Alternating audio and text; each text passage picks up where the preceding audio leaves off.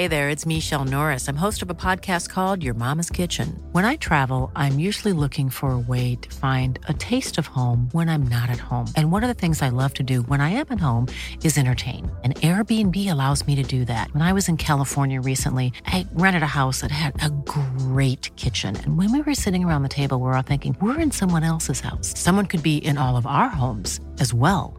If you have a home, but you're not always at home, you have an Airbnb. Your home might be worth more than you think. Find out how much at airbnb.com/slash host. Hi, you're listening to the new episode of Talking France, a podcast by The Local, in which we bring you up to date with the big talking points in France and help explain how the country and its people work. We have another jam packed episode ahead featuring the aftermath of the World Cup final, including why French President Emmanuel Macron was accused of being offside. We'll tell you how your finances could change in France now that the budget has passed and introduce you to the world's richest man. Yep, he's a Frenchman. And we'll also hear about a French woman who is perhaps the most stereotypical Parisian ever on TV. Did you know that France has 12 different time zones? We'll explain why.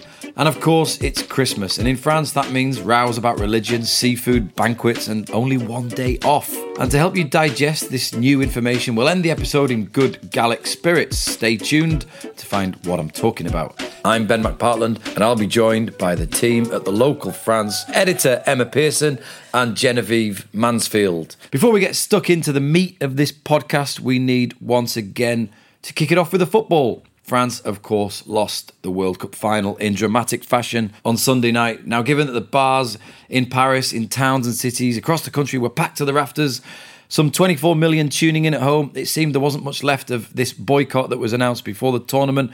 Emma, we all know what happened in the football. France lost, very dramatic, sad on penalties to Argentina, but we spotted a couple of things that perhaps other viewers might not, especially in France. Yeah, I mean, most of the headlines afterwards, once we've got over the, the disappointment of the football, obviously, were about Emmanuel Macron and France's star player Kylian Mbappe. Macron was there for the final, he was there for the semi final as well, actually. We know that he's a big football fan. And after this defeat, he kind of came down onto the pitch and he tried to console Mbappe, who, bless him, he just looked absolutely gutted. I thought when you saw it on telly, it just looked pretty normal. You know, Mbappe was kind of slumped on the pitch and Macron was obviously just trying to make him feel feel better. But it has given some pretty funny photos afterwards of Macron sort of hugging Mbappe and uh, holding his head, holding his neck. There's been some headlines about a, a Macron Mbappe bromance, but you know, Macron he just he does that to everybody. He's just a really tactile guy. It's like when he meets world leaders and people start talking about a, a Macron Biden bromance. It's just what he does. Look, I don't know. I've played in some big football matches like work five-a-side tournaments and lost. and the last thing you want is your boss coming over to try and console you. I think the images of Macron celebrating Mbappe's goals were incredible. Like he just goes absolutely wild. You know, they're all over Twitter, and you know, there's some people criticising him for you know not being you know having the kind of decorum of a head of state. But I think that's fair enough. He's a genuine football fan, isn't he, Macron? Absolutely. And I mean, I have to say, if by some terrible accident I became the president, I would absolutely use my position to score match tickets and then go hang out in the dressing room afterwards. So I found it very relatable, really. Yeah, we think he was just in the wrong end. He should have been in in with the French fans and not the VIP seats, and then it would have blended in. Exactly. Never watch sport in the expensive seats. There's no atmosphere. You want to be in the cheap seats with the mental fans with their faces painted, banging a big drum with a big cock hat on their head. It's much more fun. Exactly. Now he has been accused, though. I mentioned in the intro of being. Uh, um, he was referred to in one newspaper as being offside. The press or several critics, you know, they accuse him of being glued to Mbappe. He tried several times to console him. I think that the general criticism was that he just got a bit too involved. He gave a speech in the dressing room, but we should say after they won it in 1998, Jacques Chirac, the then president, went down to the dressing room. He was kissing the players and you know giving a speech. So it's not it's not you know strange for presidents to get involved. At least Macron is a football fan because there, there's some very funny footage, isn't there, of Chirac in a pre-match when they're announcing the players' names, like trying to shout along with the players' names, but obviously not actually knowing any of the players' names. Yeah, so at least Macron genuinely does know and love his football. Yes, exactly. The French team came back to Paris on Monday evening to a kind of lukewarm reception or jubilant, what should we say? Oh, no, jubilant, I think. There was, there was plenty of there people in Place de Concorde to greet them. Jen, You weren't one of them, Jen. What were you doing during the World Cup final? So we did an early Christmas celebration with my partner's family, and I think I was with the only French people that actually stuck to the boycott. Wow. You didn't see it? Nope, I didn't watch it. None of us watched it. Although we would hear the neighbors screaming every so often, and I would sneakily check my phone to see the score. Wow, probably the best World Cup final ever to have taken place, Jen, and you were uh, having Christmas dinner. Okay, fair enough, fair enough. Right, we should move on to perhaps more serious talking points that have been in the news. Emma, the final act of the government this year, now that Parliament's broken up for Christmas, was passing the budget. Yes, the budget. I kind of thought this had passed long ago, but just tell us more about what's going on here. Well, yeah, the budget was introduced to Parliament way back in September, so you could be forgiven for thinking that, but it finally passed this week, so it's taken three months to, to get it through Parliament. Truly epic process. Prime Minister Elisabeth Borne has had to use the emergency power that's known as Article 49.3 10 times to get this through Parliament. It's basically spent the past three months going back and forth uh, in the Parliament. The opposition parties have blocked it at every stage. She's had to use this article at every stage, and every time she's done that, one of the opposition parties has tabled a motion of no confidence in the government, none of which passed. So it's basically just been a massive mess brought about by the fact that, as we've said before, the government has no overall parliamentary majority. So obviously the budget itself is important, but this process has been so long drawn out and so chaotic that I think most people are just laughing about it now. I spotted a wine from Corbière down on the south coast that was called Le 49 Trois, Vin passe partout, which was the, the 49.3 wine that passes everything, goes with everything. I see. Now, look, just remind listeners what's in this budget and how will it affect them next year? Well, probably the thing that's going to have the biggest direct impact on people is the price shield for gas and electricity prices. So, at the moment, utility bills are either frozen or capped at a 4% rise, and they have been uh, all year. But that expires at the end of this year, and the new budget does allow for prices to go up, but there's still a price shield, and it's a maximum 15% rise for both gas and electricity prices. So, people will see their household bills rise next year. It's about an extra 20 euro a month for the average household, but there will still be controls and they won't see spiraling prices like we've seen in other countries around Europe. So that's probably the the main thing.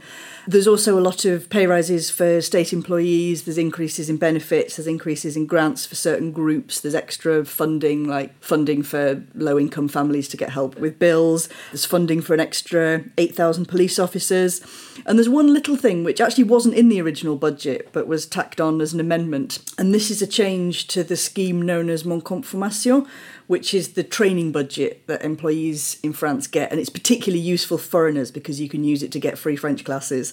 But it seems that they will no longer be free, and employees instead will have to contribute something towards any training that they do through this. But we'll get more details of that in the new year. Is this what you took advantage of to get some French classes? It is, yes. Okay. Yeah, I, I love the scheme. It, it was great. I got a bunch of uh, free French classes, but it seems like the employees will have to contribute a bit towards it next year, which is a bit of a shame, I think. Interesting stuff. I think it's time to bring in our politics expert, John Lichfield, to get his end of year report on a strange six months year in French politics and how things will go in 2023. Well, it's been a very weird year, hasn't it? You know, it started with people saying that Le Pen was kind of menacing and that uh, Zemmour was menacing and that Macron was in trouble and he won re-election, not with quite the, the sort of vote he had last time, but pretty good all the same. And uh, then he screwed up in the, in the parliamentary election. He seemed, I think, I'm told, and other people are saying that Macron went through a bit of a kind of dip um, in terms of his spirits, uh, in terms of his mood after that presidential election, exhausted by the election, exhausted by the Ukraine war and his efforts in that. And he really didn't get involved and, and kind of delayed uh, appointing a prime minister for a long time. And partly as a result of that, they, they didn't entirely lose the parliamentary election, but they didn't entirely win it either. They ended up with the biggest number of seats, but not a majority. So that threatens to make his second term a bit of a kind of a muddle all the way through. So far, they've managed to get through the budget, the financial proposals for next year by using the emergency powers which, which the uh, Constitution gives them, and they can do that on all financial bills forever, but they can only do it once in each year, each parliamentary year, or anything else. So he, wants to get his his reform program, especially his pension reform, through. He can get that through with this Article 493 emergency powers, but that's the only one he can do. After that, he will be hamstrung. On we go now each week in Talking France, as listeners will know, we like to introduce some French personalities who've been in the news. Now, France is home to some incredibly wealthy individuals. One of them pushed Elon Musk into second place in the world's rich list this December. Who is he, Jen? Tell us more about him. So he is Bernard Arnault, or the chairman of the French luxury goods giant LVMH, uh, which is the parent company of luxury brands like Louis Vuitton, Tiffany & Co., Marc Jacobs, and many more. He has a net worth of 184 billion, and he came out on top this month after Elon Musk's Tesla shares dropped in value. So Arnault is 73 years old. He was born in the northern French city of Roubaix, and when he was 22, he actually started his career in the family-owned construction company Ferret-Savinel. He eventually went on to become a chairman in 1978 and expanded and diversified the firm list into real estate development and then luxury goods, which is what his empire is now best known for. So, in comparison to the second richest man, uh, Elon Musk, Arnault keeps a relatively low profile. He isn't personally active on social media, and apparently, he sold his LVMH jet after the use of private jets by celebrities started being tracked on social media earlier this year. Although, apparently, he now leases a private jet, so you're still pretty unlikely to bump into him on the bus. That's interesting. You mentioned he's from Roubaix. Roubaix uh, in the north of the country often tops the list for the most poorest part of France. But he's become Fra- he's France's richest man and the world's richest man now. Who else are we talking about in France this week? Fans of Emily in Paris will know this name. She's Philippine Leroy Beaulieu. I really hope I pronounced that right. Otherwise known as Sylvie in the Netflix series. Jen, I know nothing about Emily in Paris, but tell us more about this character. I am unashamedly an Emily in Paris fan. And yes, this French actress, Philippine Leroy Beaulieu, I also hope I pronounced that correctly, plays Sylvie in Emily in Paris, or you might also know her as Catherine Barneville, the wife of the main character Matthias Barneville in Call My Agent.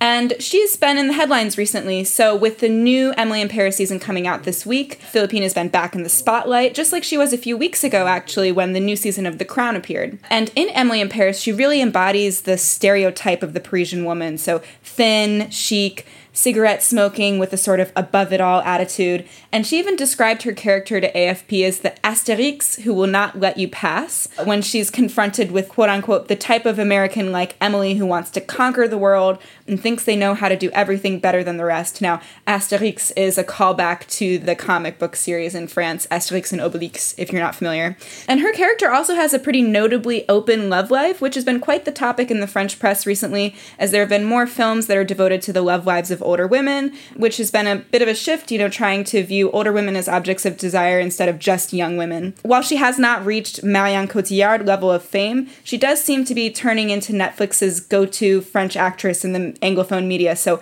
we can probably expect to see more of her. Fair enough. Emma, do you watch Emily in Paris? I got about halfway through episode two and then I started shouting obscenities at the telly, so no. I love Call My Agent though. Call My Agent is absolutely fabulous and I highly recommend it to anyone because it's not only a really fun series, but it's kind of it gives you a bit of a crash course in like famous French celebrities, so it's good for your French culture as well. Call My Agent is called something else in French. 10%. 10%. I've never seen either of these series. Okay, let's move on. Now, we like to move around the country on Talking France and discuss some of the places in the news. This week, we're going to Guadeloupe, 6,000 kilometres away from France, because Miss Guadeloupe was crowned Miss France at the weekend. Emma, Guadeloupe, part of France? Yes, it is. Guadeloupe is a tiny island in the Caribbean. It's kind of between Puerto Rico and Barbados, and it's as much a part of France as Lyon, Bordeaux, and Mont Saint Michel. And that is because of how France's overseas territories work. So, France Outre-mer, as it's known, is a legacy of colonialism. France used to have a, a massive empire that went right the way from the Caribbean to North Africa to the Pacific these days, obviously, most of the former colonies have won their independence, but there are some territories that elected to stay part of France, either because they're economically dependent on France or they have close cultural ties, or both. So there are five what's called départements outre-mer. There's Guadeloupe and Martinique, which are in the Caribbean. There's the islands of La Réunion and Mayotte, which are in the Pacific, and there's French Guiana, which is a country in South America. And these are counted as part of France. They are départements, like counties.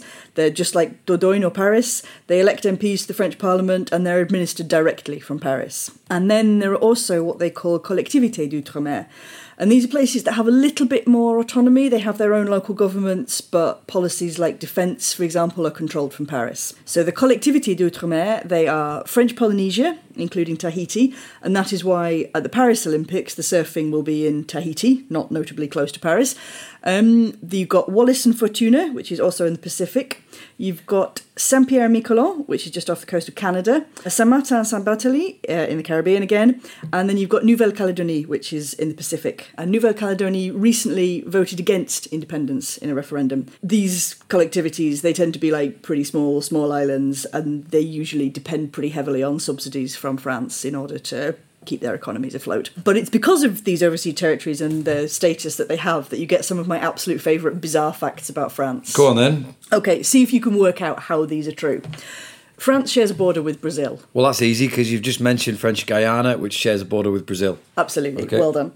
So you'll remember when there were fires in the Amazon, Macron was talking about it, and the president of Brazil sort of kind of tried to give him a bit of a slap down and say, you know, mind your own business. And Macron was like, well, it is my business because this borders my country. So another one. The closest country to Australia to the east is France. Ooh, don't know about that. Is this to do with Nouvelle Calédonie? It is, yes. If you go east from Australia, you would think New Zealand would be the, the obvious one, but slightly closer to New Zealand is the tiny, tiny island of Nouvelle Calédonie. It's a very beautiful looking uh, sort of Pacific island, you know, palm trees, lagoons, whatever. It's called Nouvelle Calédonie because apparently when the explorer James Cook landed there, he thought it looked exactly like Scotland. I've been to Scotland, I don't remember many lagoons or palm trees there, Yeah. but. Uh, He, he clearly had never been to Scotland, surely. clearly.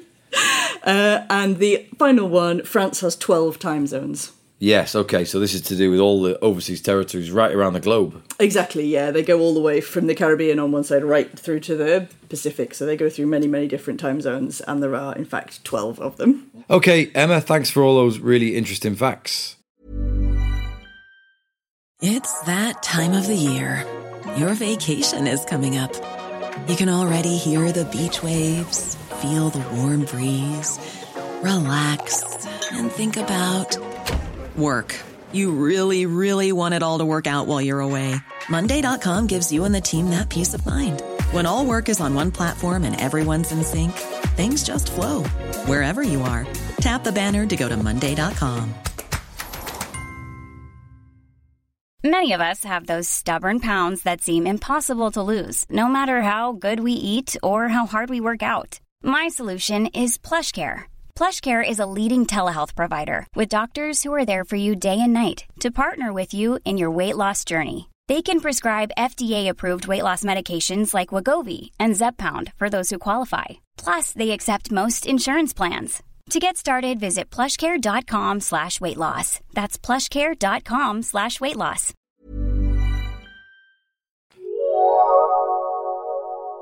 And on we go. It's Christmas in France. Well, Christmas everywhere, I guess. But the trees are up, decorations are up, some Christmas lights are up. There's even Christmas trees in schools, Jen, which surprised you. Yeah, it did. It really surprised me. When I first moved to France, I was working as an English teacher in French schools, and I remember walking in one day and seeing a giant Christmas tree in the school lobby, which I thought was not allowed because of the strict rules surrounding secularism in the public sphere, including schools.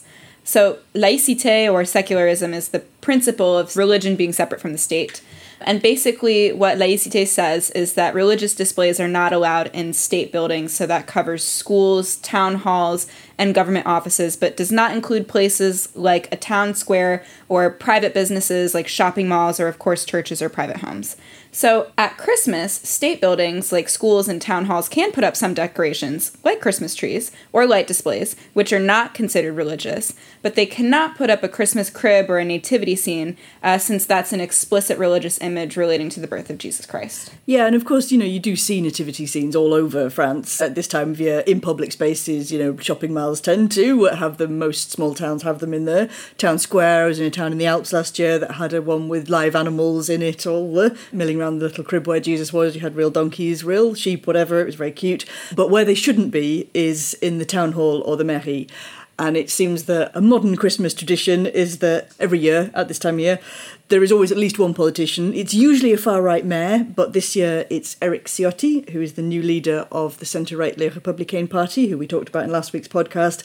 And every year there's somebody who puts up a Christmas crib in a mairie, basically in order to try and create controversy and to try and flag up what they call France's Christian traditions, even though really France is a secular state. Indeed, it's an annual row, basically, isn't it? Pre Christmas. If you want to know more about France's complicated relationship with laicity, we have plenty of articles on our website, but we also have a previous podcast episode from March 29th titled Could Foreigners Face French Tests and Has France Changed Since 2017, in which we interview a specialist on laïcité. It's well worth a listen. We have a huge back catalogue of podcasts actually with some great information, facts, and news from all over France. Jen, when it comes to Christmas, uh, France is a secular country, as we've discussed. So, why is Christmas even a holiday? That's a great question, and there are actually quite a few Christian holidays in secular France. And the answer really is one of practicality. So, by the time the policy of secularism came into effect in 1905, there were already quite a few public holidays that were connected to Christian festivals, including Christmas, that French people really enjoyed. And it seems that no politician has been brave or stupid enough to tell the French that they have to give up their days off of work in the name of secularism. Since 1905, several secular holidays have been added to the calendar. So, for example, the workers' holiday of May 1st, or memorial events for both of the world wars. But the religious holidays have stuck around too. And for Christmas specifically, from, from what I've noticed personally, it's perceived in a relatively secular way in France, kind of like Thanksgiving is in the US. You'll see people of all faiths and backgrounds setting up trees and giving gifts. Yeah, I mean, we're not complaining that Christmas is a public holiday in France or even really any of the religious public holidays in France throughout the year. As you've said, there's quite a few of them. But it always feels that, you know, maybe that is the reason Christmas is less of a big, big deal in France because they only get one day off. Emma, is that fair? It is less of a big deal here, is it? Um, I think personally, I think it's less of a big deal than it is in the UK, certainly. And you get uh, other countries around Europe, like Germany, for example, who make a much bigger deal of Christmas than France. It's probably not like the main holiday of the year, like it is in some other countries.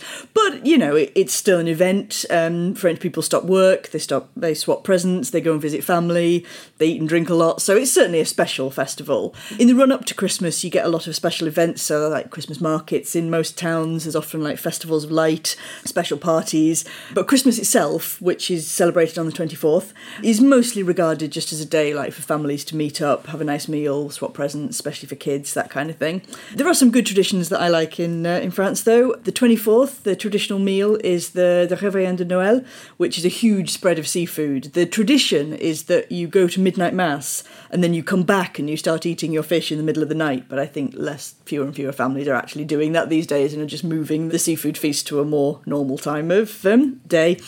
And then on the 25th, people often eat a, a, roasted bird like a goose, a guinea fowl, a capon. Some people have turkey, although a lot of families have their own sort of festive food traditions. There isn't really like a, a set meal that everybody has in perhaps the same way that we have in the UK. Although, as you said, the 25th is a public holiday, a lot of boulangeries and patisseries open up in the morning, so you can buy your desserts and your bread.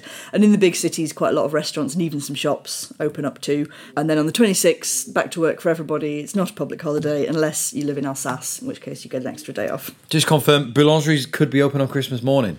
Yeah, most of them uh, them are in small towns. Families go out and buy their, their huge dessert for the Christmas feast and, of course, some bread. And, of course, this year Christmas is on a Sunday, so Monday, not being a day off, it's kind of straight back to work for a lot of people. Yes, yeah. I mean, like some offices tend to close for a bit longer, but it's not a public holiday. So, you know, shops and stuff like that will be open as normal on, on Monday. Mm, we need to live in Alsace. Now, Christmas in France is slightly different to other countries. Is there anything that stands out for you guys about Christmas here, Jen? Yeah, so I'm not exactly certain how common this is throughout France, but one thing that I really like about the French Christmases that I've experienced is how common it is for everyone to give and receive books. So people tend to not really give the hugely expensive gifts, which might be a bit more common in the US, but they do give you plenty to read while you're relaxing and enjoying your holiday. Emma?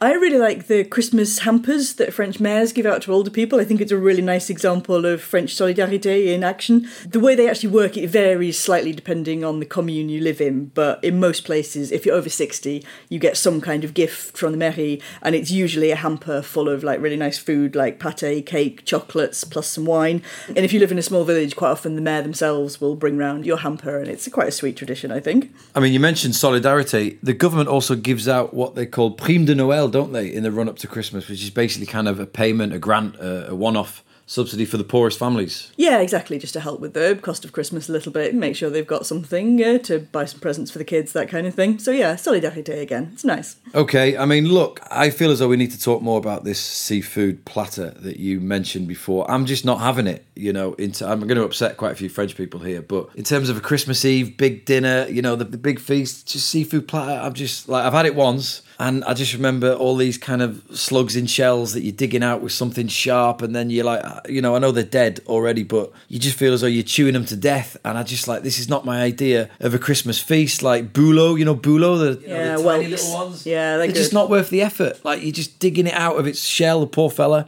Bigorneau, bulots are the big ones, bigorneaux are the small ones. Oysters, Delicious. maybe with a bit of brown sauce. I don't know. Like I Brown could, sauce. I could do them, but you know, I normally have a, a curry on Christmas Eve, but I just the seafood platter. I'm sorry, it's just a lot. Like you say that you know it saves time cooking. You know, you serve up Well, a this seafood is the platter, key point, but you spend it? all your time getting the little fellas out of the shells. This is the key point. You say it's too much effort for the seafood platter, but this is my favourite thing about it that if you're the person who cooks, it's very, very low effort. You go to the fishmongers, you get your fish, you throw it on a plate, you get some bread, which you've got from the boulangerie, mayonnaise, job's a good one, all done. Whereas if you go for like the British style turkey with all the trimmings, the person who cooks spends like half the day in the kitchen and just ends up sweaty and knackered. So yeah, uh, shellfish every time for me. Well, Uh, I spend half a day cracking open crabs' legs and, and shells and stuff. Jen, are you a seafood fan? I like seafood. Like I'm into the crab. I'm into like the the more easy things to eat, but I really, really do not like the sea snails. The bulot, they really gross me out. I'm not a fan. It's for me, it's just survival food for me. Like you know, it's something I'd expect to eat on Koh Lanta or you know on a desert island if there's literally nothing else around. But for some reason, it's become this delicacy. I really don't get it. Feel free to email me and explain the delights of seafood. Emma, you haven't convinced me. But on the good side of Christmas in France, we have kind of alluded to it, but I do enjoy the kind of low key aspect of Christmas here. And I know different parts of France will celebrate Christmas in different ways. I've kind of only really got a kind of a Parisian view on Christmas, but in terms of like, you know, the amount of presents that we buy for kids, for, for friends, like it just feels though it's a bit more sensible, less commercial.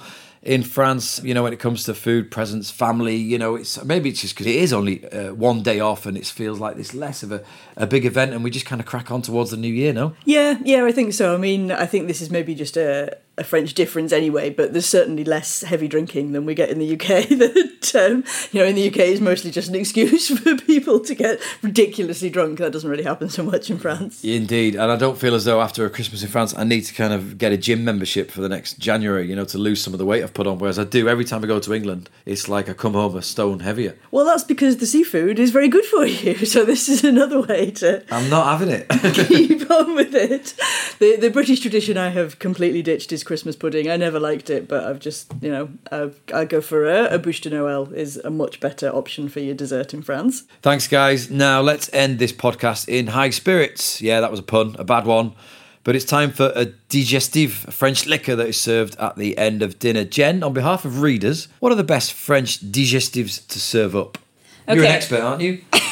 So I have to start with a disclaimer. I'm maybe not the best person to recommend French digestif because I find them to be a bit strong, but here we go. So basically, a digestif is a drink that you have at the end of a French meal, like Ben explained. Usually it's an alcoholic beverage, but there are some non alcoholic alternatives, like an herbal tea, for example. Digestif come in many different varieties based on the French region. Planning for your next trip? Elevate your travel style with Quince. Quince has all the jet setting essentials you'll want for your next getaway, like European linen, premium luggage options, buttery soft Italian leather bags, and so much more. And is all priced at 50 to 80% less than similar brands. Plus, Quince only works with factories that use safe and ethical manufacturing practices. Pack your bags with high-quality essentials you'll be wearing for vacations to come with Quince. Go to quince.com slash pack for free shipping and 365-day returns. So, in the Southwest, you're likely to drink a cognac, which is brandy made by distilling locally made wine, usually coming from the Bordeaux area. And also, cognac is kind of like champagne, so the name is geographically protected, so it can only come from the cognac area. And then, if you travel north to Normandy, you might have a calvados after your meal, which is a cider brandy from Normandy, and usually it's made from apples, though sometimes pears. And in Brittany, Normandy's regional rival to the south, you might have what's called a lambig, which in reality is quite similar to the Calvados, and it's also liquor that's made from distilling cider. And then there's some herbal liquors. So there's the Benedictine, which is also from Normandy, and it consists of a mix of 27 flowers, berries, herbs, roots, and spices, but don't be fooled, it was not actually made by monks. and then there's also Chartreuse, which comes in green and yellow versions, and that's quite popular in eastern France. And in theory, all of these drinks are supposed to help you with your digestion after your delicious large French meal and to be very good for your health, but I'm not so convinced. Yeah, I'm afraid scientists do agree with you, Jen, that not only do digestives not aid digestion, they actually slow the process down. They some scientists What? in yeah, I'm sorry, I'm sorry. I was disappointed too, but some scientists in Switzerland did a study back in 2010 and they found that actually having a digestive can slow the process of digestion by up to 50%. And the reason for this is that alcohol blocks the secretion of gastrin, which is the hormone that stimulates the, the gastric acid, which helps you to digest. So, yeah, they don't actually work, but they're really nice. Are you joking? So those six Calvados I had to wash down my fondue last week didn't serve any purpose at all. Oh well, you enjoyed them, so that's uh, that's a purpose served. yeah. Why not? Have you got a favourite digestif? Uh, no, I mean, I'll go with the herbal tea personally. Herbal tea, Jen. Oh my goodness. Emma?